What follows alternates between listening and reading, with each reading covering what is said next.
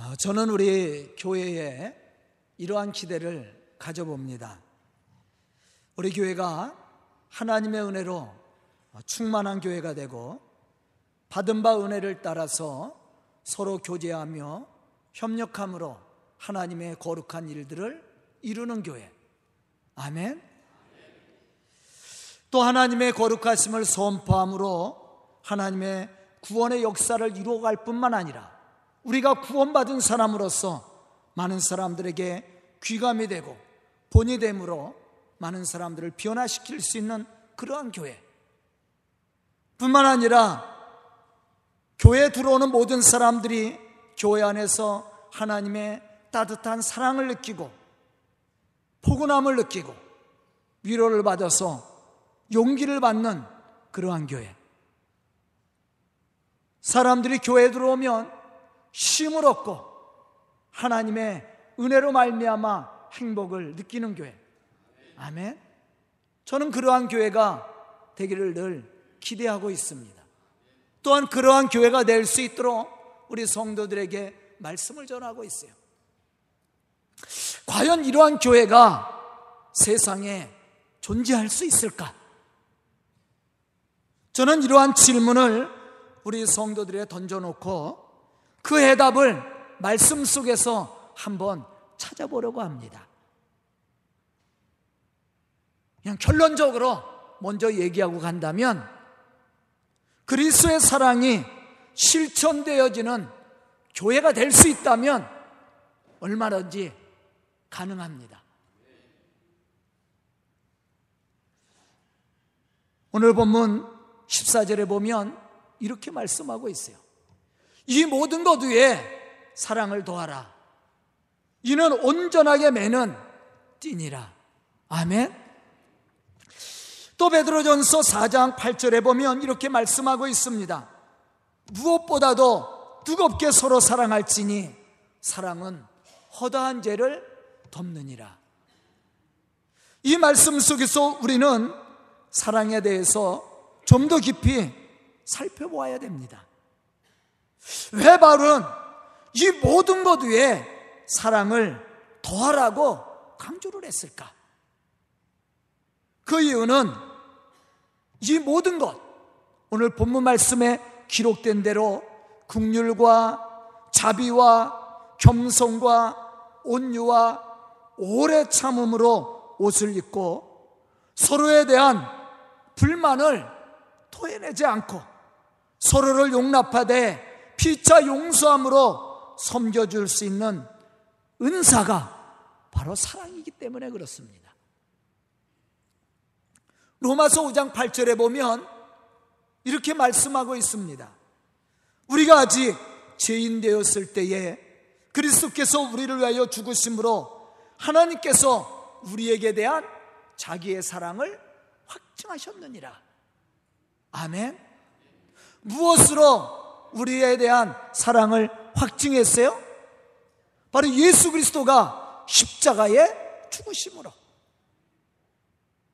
예수 그리스도의 십자가의 죽으심은 사랑의 절정이라고 볼 수가 있죠.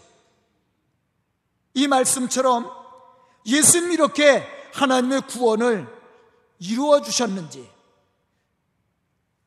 어떻게 하나님의 구원을 이루어 주셨는지 그것을 말해주고 있습니다. 물론 예수님이 우리의 죄를 대신하여 십자가에 죽으심으로 구원을 이루셨습니다. 그러나 왜 하나님이 독생자 예수 그리스도를 세상에 보내사 죽게 하셨을까? 또 예수님은 무엇 때문에 십자가에 죽으시기까지 순종을 하셨을까? 우리는 그 해답을 찾아봐야 됩니다. 요한복음 3장 16절에 보면 이렇게 말씀하고 있어요. 우리 다 아는 말씀이죠. 하나님이 세상을 이처럼 사랑하사 독생자를 주셨으니 왜 하나님이 독생자 예수 그리스도를 세상에 보내 주시고 십자가에 죽게 하셨어요? 세상을 사랑하셨기 때문이었습니다. 그러면 예수님은 왜 십자가에 죽으셨습니까? 그 사랑을 이루기 위해서. 아멘. 결론은 우리를 사랑하셨기 때문이었습니다. 그러므로 우리 교회가 그리스도 안에서 하나가 된 믿음의 교회로 하나님의 거룩한 복음의 역사를 이루고 세상에서 상처받고 아파하는 사람들이 위로와 쉼을 얻을 수 있는 교회로 성장해 가려면 그리스의 사랑을 체험한 믿음의 사람들이 그리스의 사랑을 가지고 서로 섬겨주고 축복함으로 실천되어지는 그러한 교회가 돼야 된다는 거예요. 바로 그러한 교회가 될 때 이 교회가 하나님을 영화롭게 할 뿐만 아니라 복음의 사명을 감당해 나갈 수가 있고 또 이 교회를 찾아오는 사람들이 위로와 용기를 얻을 뿐만 아니라 참된 쉼을 얻을 수 있게 된다라는 것이죠. 저는 오늘 말씀을 듣는 우리 성도들이 이러한 믿음의 사랑, 이러한 사랑이 풍성하여서 하나님의 거룩한 일들을 이루고 하나님의 복음의 역사를 감당해 나가는 그러한 믿음의 성도들과 우리 서강교회가 될 수 있기를 주의 이름으로 축복합니다. 그럼 우리가 이러한 사랑을 어떻게 실천해야 될까? 우리가 오늘 말씀 속에서 해답을 찾아봐야 됩니다. 첫째는 계명대로 사랑을 실천하는 그러한 교회가 되어야 됩니다. 요한일서 5장 3절에 보면 이렇게 말씀하고 있어요. 하나님을 사랑하는 것은 이것이니 우리가 그의 계명들을 지키는 것이라. 그의 계명들은 무거운 것이 아니로다. 아멘. 신앙생활 하는 거에 침이 됩니까? 여러분들 예배 드리는 게 짐이 되셔요? 교회를 위해서, 복음을 위해서 헌신하는 것이 짐이 됩니까? 그럼 아직도 하나님의 사랑을 덜 받은 거고, 덜 체험하고, 덜 느끼고 있는 거예요. 분명히 말씀했어요. 하나님을 사랑하는 것은 이것이니 그의 계명을 지키는 것이다. 그의 계명은 무거운 것이 아니니라. 우리가 하나님을 사랑한다면 물론 계명을 지켜야죠. 그런데 그 계명이 무겁게 느껴지는 게 아니에요. 그 계명을 지키는 것이 너무나도 행복하고 좋은 겁니다. 아멘. 여러분들 교회에 나와서 예배 드리는 것이 행복하고 즐겁죠? 인상 쓰고 설교 듣지 마. 예배가 행복한 거예요. 왜? 우리가 하나님을 사랑하니까. 교회를 사랑하니까. 교회를 사랑하고 하나님을 사랑하는 사람은요, 예배 드리는 것이 행복한 거예요. 교회를 위해서 헌신하고 봉사하는 것이 너무나도 즐겁고 기쁜 일입니다. 사랑해 보셨어요? 저는 우리 집사람이랑 7년 동안 연애를 했습니다. 그리고 결혼을 했어요. 제가 왜 이 얘기를 했냐면 사랑할 때는 다 멋지고 아름답고 예쁘게 보입니다. 하다못해 비가 와도 그것도 왜 그렇게 구슬프고 아름다운지 그 제 편지 속에 들어가 있어요.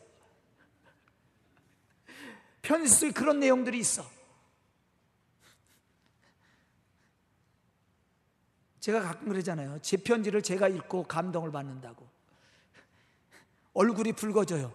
제가 제 편지를 읽고. 제가 우리 집사람에게 보낸 편지를 제가 다 가지고 있어요. 우리 집사람은 잘 스크랩 해놔갖고. 저 사람이 갖고 있는 게 아니라 제가 갖고 있어요. 그걸 저 사람은 안 읽어요. 근데 저는 읽어요. 자기가 쓴 편지를 자기가 읽으면서 감동을 받는 게 아니라 참 유치하다. 어떻게 이런 말을 쓸 수 있을까? 참 얼굴이 뜨거워질 때가 많아요. 근데 그건 사랑하기 때문에 그런 거예요. 세상에 다 아름답죠. 신앙도 마찬가지입니다. 요한복음 14장 15절과 21절에 보면 예수님은 이러한 사실에 대해서 말씀해 주었어요. 너희가 나를 사랑하면 나의 계명을 지키리라. 나의 계명을 지키는 자라야 나를 사랑하는 자니 나를 사랑하는 자는 내 아버지께서 사랑을 받을 것이요 나도 그를 사랑하여 그에게 나를 나타내리라. 나를 사랑하는 자는 나의 계명을 지키리라. 나의 계명을 지키는 자라야 나를 사랑하는 자다. 그렇게 얘기를 했어요. 사랑은 상대를 이해해주고 상대의 마음을 존중히 여기고 섬겨주는 것을 얘기해요. 그런데 그것을 기쁨으로 여기는 거야. 이게 사랑이에요. 우리가 하나님을 사랑한다는 것은 바로 하나님의 말씀을 기쁨으로 지키는 것을 말합니다. 만약 우리가 하나님을 사랑한다 하면서도 하나님의 말씀을 지키지 못하고 그게 침이 되고 부담스럽게 느껴진다면 그 사람은 하나님을 사랑하는 사람이 아니에요. 여러분들과 같이 사는 사람이 짐이 되고 부담스럽게 느껴져요? 사랑이 식은 겁니다. 사랑을 안 하는 게 아니라 사랑을 했었는데 그래서 결혼을 했는데 이제 그 사랑이 식은 거예요. 사랑이 식으면 짐이 되고 부담스럽게 느껴집니다. 신앙도 마찬가지예요. 사랑은 부담스럽고 무거운 것이 아닙니다. 사랑은 기쁘고 즐겁고 행복한 거예요. 그렇기 때문에 사랑하는 사람을 위해서 자신을 들여 헌신하는 것을 기쁘게 여기는 겁니다. 하나님은 우리에게 참 사랑의 본을 보여주신 분입니다. 그 사랑의 절정이 바로 십자가의 사랑이에요. 그러므로 예수 그리스도를 통해 구속의 참 사랑을 체험한 성도들은 예수님이 우리에게 보여주신 그 십자가의 사랑을 실천함으로 열매를 풍성히 맺어가게 된다는 것이죠. 요한일서 3장 16절에 보면 이렇게 말씀하고 있습니다. 그가 우리를 위하여 목숨을 버리셨으니 우리가 이로써 사랑을 알고 우리도 형제를 위하여 목숨을 버리는 것이 마땅하니라. 우리가 형제를 위해서 이웃을 위해서 목숨을 버리는 것이 마땅하다. 그냥 되는 게 아니에요. 예수의 사랑이 느껴지고 체험되어져야 됩니다. 예수 그리스도가 나를 위하여 십자가에 죽으시기까지 나를 사랑하신 그 사랑이 느껴져야 되는 거예요. 그 사랑을 받은 성도는 이웃을 위해서 형제를 위해서 죽을 수 있다라는 거예요. 헌신할 수 있다라는 거예요. 그런데 왜 우리가 우리의 이웃과 형제들을 사랑으로 섬겨주지 못하고 미워하고 다투고 싸웁니까? 이유는 우리를 향하신 하나님의 뜻을 알지 못해서이고 우리를 구속하여 주신 우리를 죄에서 사여 주신 예수 그리스도의 그 십자가의 사랑을 체험하지 못했기 때문이에요. 그 사랑이 우리 속에 없기 때문에 그렇습니다. 마태복음 22장 39절에 보면 예수님은 이렇게 말씀하고 계십니다. 내 이웃을 내 자신과 같이 사랑하라. 이 말씀이 굉장히 중요한 말씀이에요. 우리는 이 말씀을 깊이 생각해 보고 참된 사랑이 무엇인지 지혜를 얻어야 됩니다. 우리가 그리스도의 온전한 사랑을 깨닫고 그 사랑을 온전히 실천하기 위해서는 우리의 이웃을 내 자신과 같이 내 생명과 같이 귀중히 여길 수 있어야 돼요. 내 생각과 내 감정과 같이 여겨야 됩니다. 내 형편과 같이 이해할 수 있는 그러한 마음이 열려져야 돼요. 사랑은 그냥 남녀 간의 그러한 느끼는 사랑을 얘기하는 것이 아니에요. 하나님이 우리에게 보여주신 사랑은 그런 사랑이 아니에요. 온전한 사랑은 어떠한 사랑이냐? 내가 내 생명을 귀중히 여기는 것처럼 상대를 그렇게 귀중히 여기는 거예요. 내 생각과 내 감정을 우리는 존중히 여기죠. 그런 것처럼 상대의 생각과 상대의 감정도 존중히 여기는. 우리는 우리 자신에 대해서 얼마나 관대합니까? 얼마나 이해력이 많아? 죄를 져도, 아이, 그럴 수밖에 없었다고 자기를 어떻게 해요? 합리화시켜 주잖아. 안 그래요? 안 그래요? 자기가 잘못했으면서도 자기가 자기를 위로를 합니다.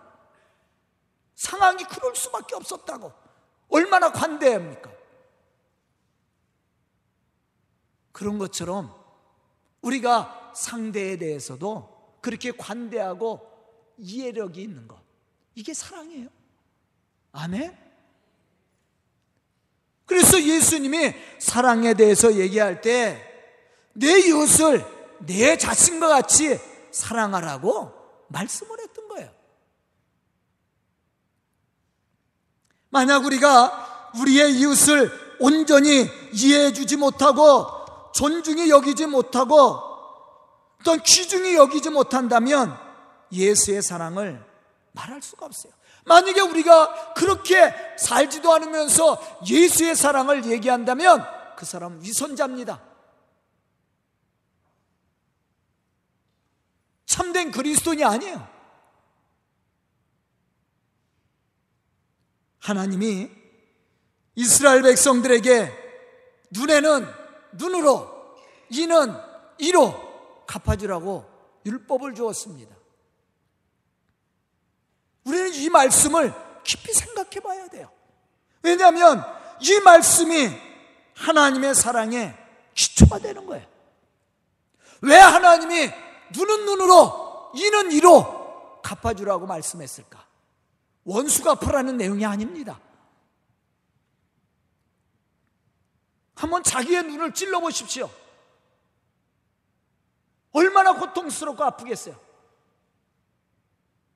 자기의 일을 뽑아 보십시오. 얼마나 두렵고 떨리고 아픔을 느끼겠습니까? 그런 것처럼 상대도록 그 이해해 주라는 말입니다. 그게 사랑의 기초예요. 우리는 사랑을 말하면서 상대를 그렇게 이해해 줍니까?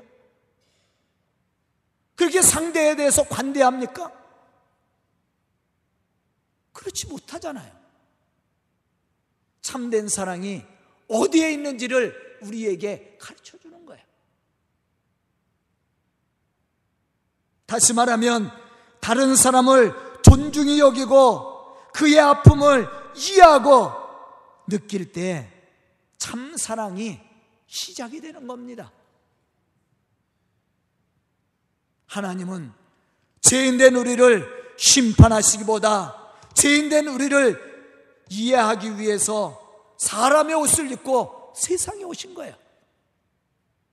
하나님이 아무리 말씀을 주고 사랑에 대해서 이야기해도 당신이 그러한 고난과 고통을 당하지 않으면 이해할 수 없는 거예요. 그래서 하나님이 사람의 옷을 입고 세상에 오신 겁니다. 그리고 우리가 받는 모든 고통을 십자가를 통해서 받으셨던 거예요. 그리고 나서 우리에게 참된 사랑을 보여주신 겁니다. 우리가 감당해야 될 사랑이 여기에 있어요. 저는 오늘 말씀을 듣는 우리 성도들이 예수님의 사랑을 체험한 믿음의 사람으로 이러한 사랑의 실천을 통해 하나님의 거룩한 역사를 이루어가는 그러한 믿음의 사람들이 될 수 있기를 주의 이름으로 축원합니다. 두 번째 사랑은 서로를 용납해 주고 섬겨 주는 것입니다. 그러므로 그리스도 안에서 하나가 되게 만들어 가는 거예요. 에베소서 4장 2절에 보면 이렇게 말씀하고 있습니다. 모든 겸손과 온유로 하고 오래 참음으로 사랑 가운데서 서로 용납하라. 여기서 사랑 가운데서 서로 용납하라는 말은 다른 사람의 약점을 보완해주고 포용함으로 하나가 되게 하는 미덕을 얘기하는 거예요. 우리는 부족하고 실수가 많은 사람들이었습니다.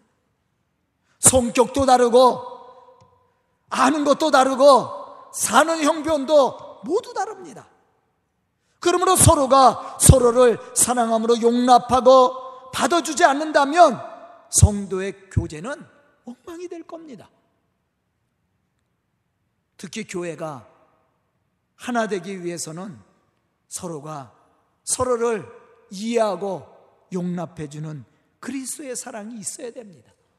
그래야만이 교회가 그리스도 안에서 하나 된 교회로 하나님의 거룩한 역사를 이루어가게 되는 거예요. 본문 12절로부터 14절에 있는 말씀을 보면 이렇게 말씀하고 있습니다. 그러므로 너희는 하나님의 택하사 거룩하고 사랑받는 자처럼 국률과 자비와 겸손과 온유와 오래 참음을 옷 입고 누가 누구에게 불만이 있거든 서로 용납하여 피차 용서하되 주께서 너희를 용서하신 것 같이 너희도 그리하고 이 모든 것 위에 사랑을 더하라. 이는 온전하게 매는 띠니라. 여기서 바울은 사랑은 온전하게 매는 띠라고 얘기했어요. 이 말의 의미는 완전한 띠라는 얘기예요. 즉 이스라엘 백성들에게 있어서 띠는 입고 있는 옷을 하나로 묶어주기 묶어주는 좋은 도구였습니다. 우리도 마찬가지하네. 어린 남자들도 옷을 입고 혁띠를 차죠. 그래야 옷맵시도 납니다. 그리고 활동하는데 자유로워요. 우리 여자분들도 뭐 원피스 같은 거 입으면 허리띠를 매잖아. 허리선을 강조하기 위해. 예? 여띠라는 것은 그런 의미를 가진 거예요. 그런데 오늘 본문 말씀을 보면 이렇게 말씀하고 있습니다.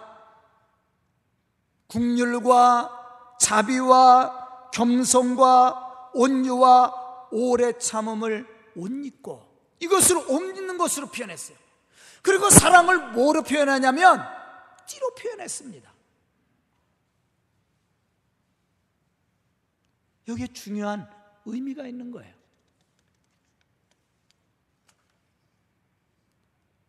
띠는 옷을 어떻게 해요? 안정되게 묶어주죠. 우리가 옷 입고 활동하는데 옷맵시도 나게 하지만 활동하는데 자유로움을 줍니다. 국률과 자비와 겸손과 온유와 오래 참음은 옷을 입는 거야.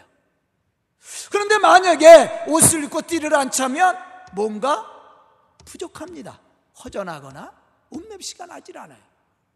그런 것처럼 우리가 아무리 국류를 얘기하고 자비를 얘기하고 겸손을 얘기하고 온유를 얘기하고 오래 참음에 대해서 이야기를 하지만 사랑이 없으면 이것은 아무것도 아니라는 거예요. 바울이 고린도전서 13장에서 그런 얘기를 하죠. 사랑이 없으면 아무것도 아니다. 사랑이 없이는 울리는 갱가리와 같다. 내가 너에게 가장 좋은 은사, 가장 큰 은사를 가르쳐 주겠다. 그게 뭐라고 그랬어요? 사랑이란 말이야. 사랑이 빠진 온유, 자비, 겸손, 이건 아무것도 아니라는 거예요. 위선적인 행동입니다. 거기에 무엇을 더해야 됩니까? 사랑을 더해야 돼. 사랑은 그것을 하나로 묶어주는 역할을 합니다. 그것을 온전하게 만들어주는 역할을 하게 된다는 거예요. 그래서 이 모든 것 위에 무엇을 더하라? 사랑을 더하라는 거예요. 그래야만이 우리가 얘기하는 국률이라든가 섬김이라든가 자비라든가 온유라든가 겸손이라든가 오래 참은 이 모든 것들이 아름다워지는 거예요. 그런데 거기에 사랑이 빠지면 그것은 위선적인 거예요. 거칠에 불과하다는 겁니다. 이와 같이 사랑은 우리를 하나 되게 하는 힘이 있습니다. 하지만 우리가 서로 사랑하지 못하면 무엇이 일어나요? 다툼이 일어나고 미움이 생기고 시기가 일어나고 분열이 생기고 상대의 허물을 들춰내므로 상처를 주고 상처를 받게 됩니다. 그러므로 우리가 가져야 될 신앙의 모습이 뭐예요? 뜨겁게 서로 사랑하는 겁니다.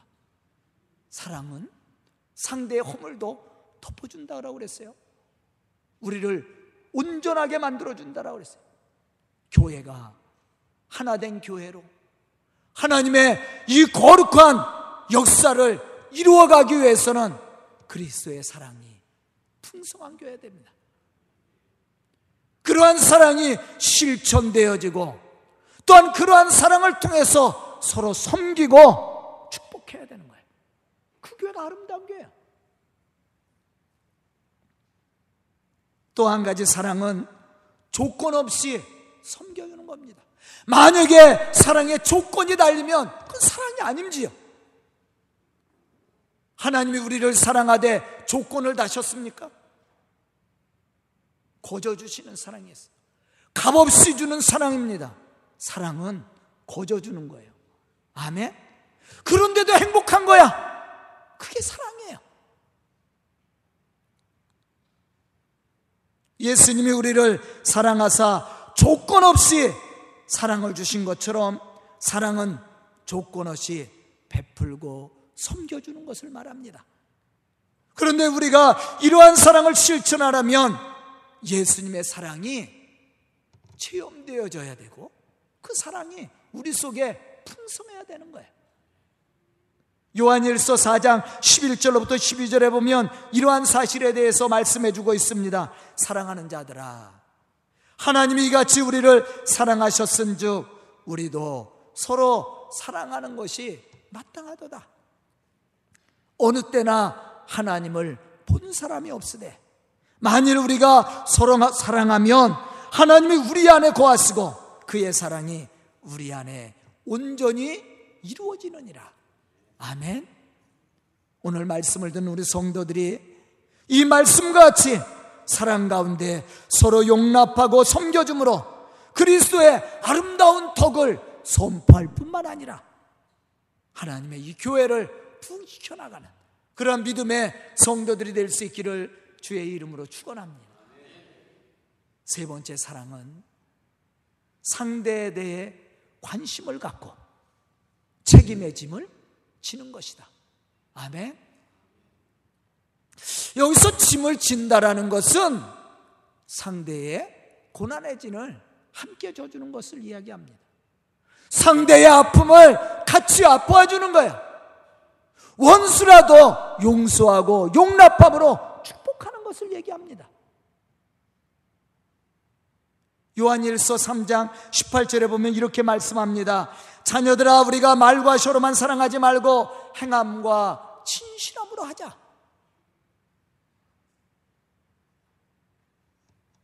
사랑은 멈춰 있는 것이 아니죠. 움직이는 겁니다. 사랑은 구호가 아니라 실천하는 거예요. 그것도 진실한 마음으로. 말로 고백하는 것이 아니라 몸과 마음으로 실천하는 것을 이야기해 주고 있습니다. 에리 프롬은 사랑에 대해서 이렇게 얘기했습니다. 사랑은 관심과 책임과 소중히 여김과 이해와 그리고 주는 것이다. 왜 우리가 서로 사랑을 실천해야 됩니까? 이유는 우리가 서로 사랑하지 않고는 예수를 이해할 수 없고 예수님을 느낄 수 없고 예수님을 체험할 수 없기 때문에 그렇습니다. 우리가 예수 그리스도를 믿고 예수 그리스도를 구주로 우리가 영접하고 있다면 당연히 예수님이 우리를 사랑하신 것처럼 우리도 서로 사랑하는 것이 당연한 일로 여기는 거예요.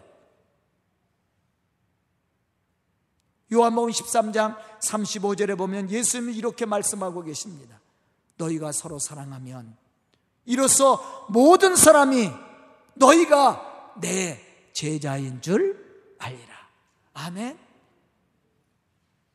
우리가 예수님의 제자로 하나님의 거룩한 백성으로 산다는 것은 교회만 열심히 나온다고 되는 것이 아니 물론 우리가 교회도 열심히 나와야 되죠.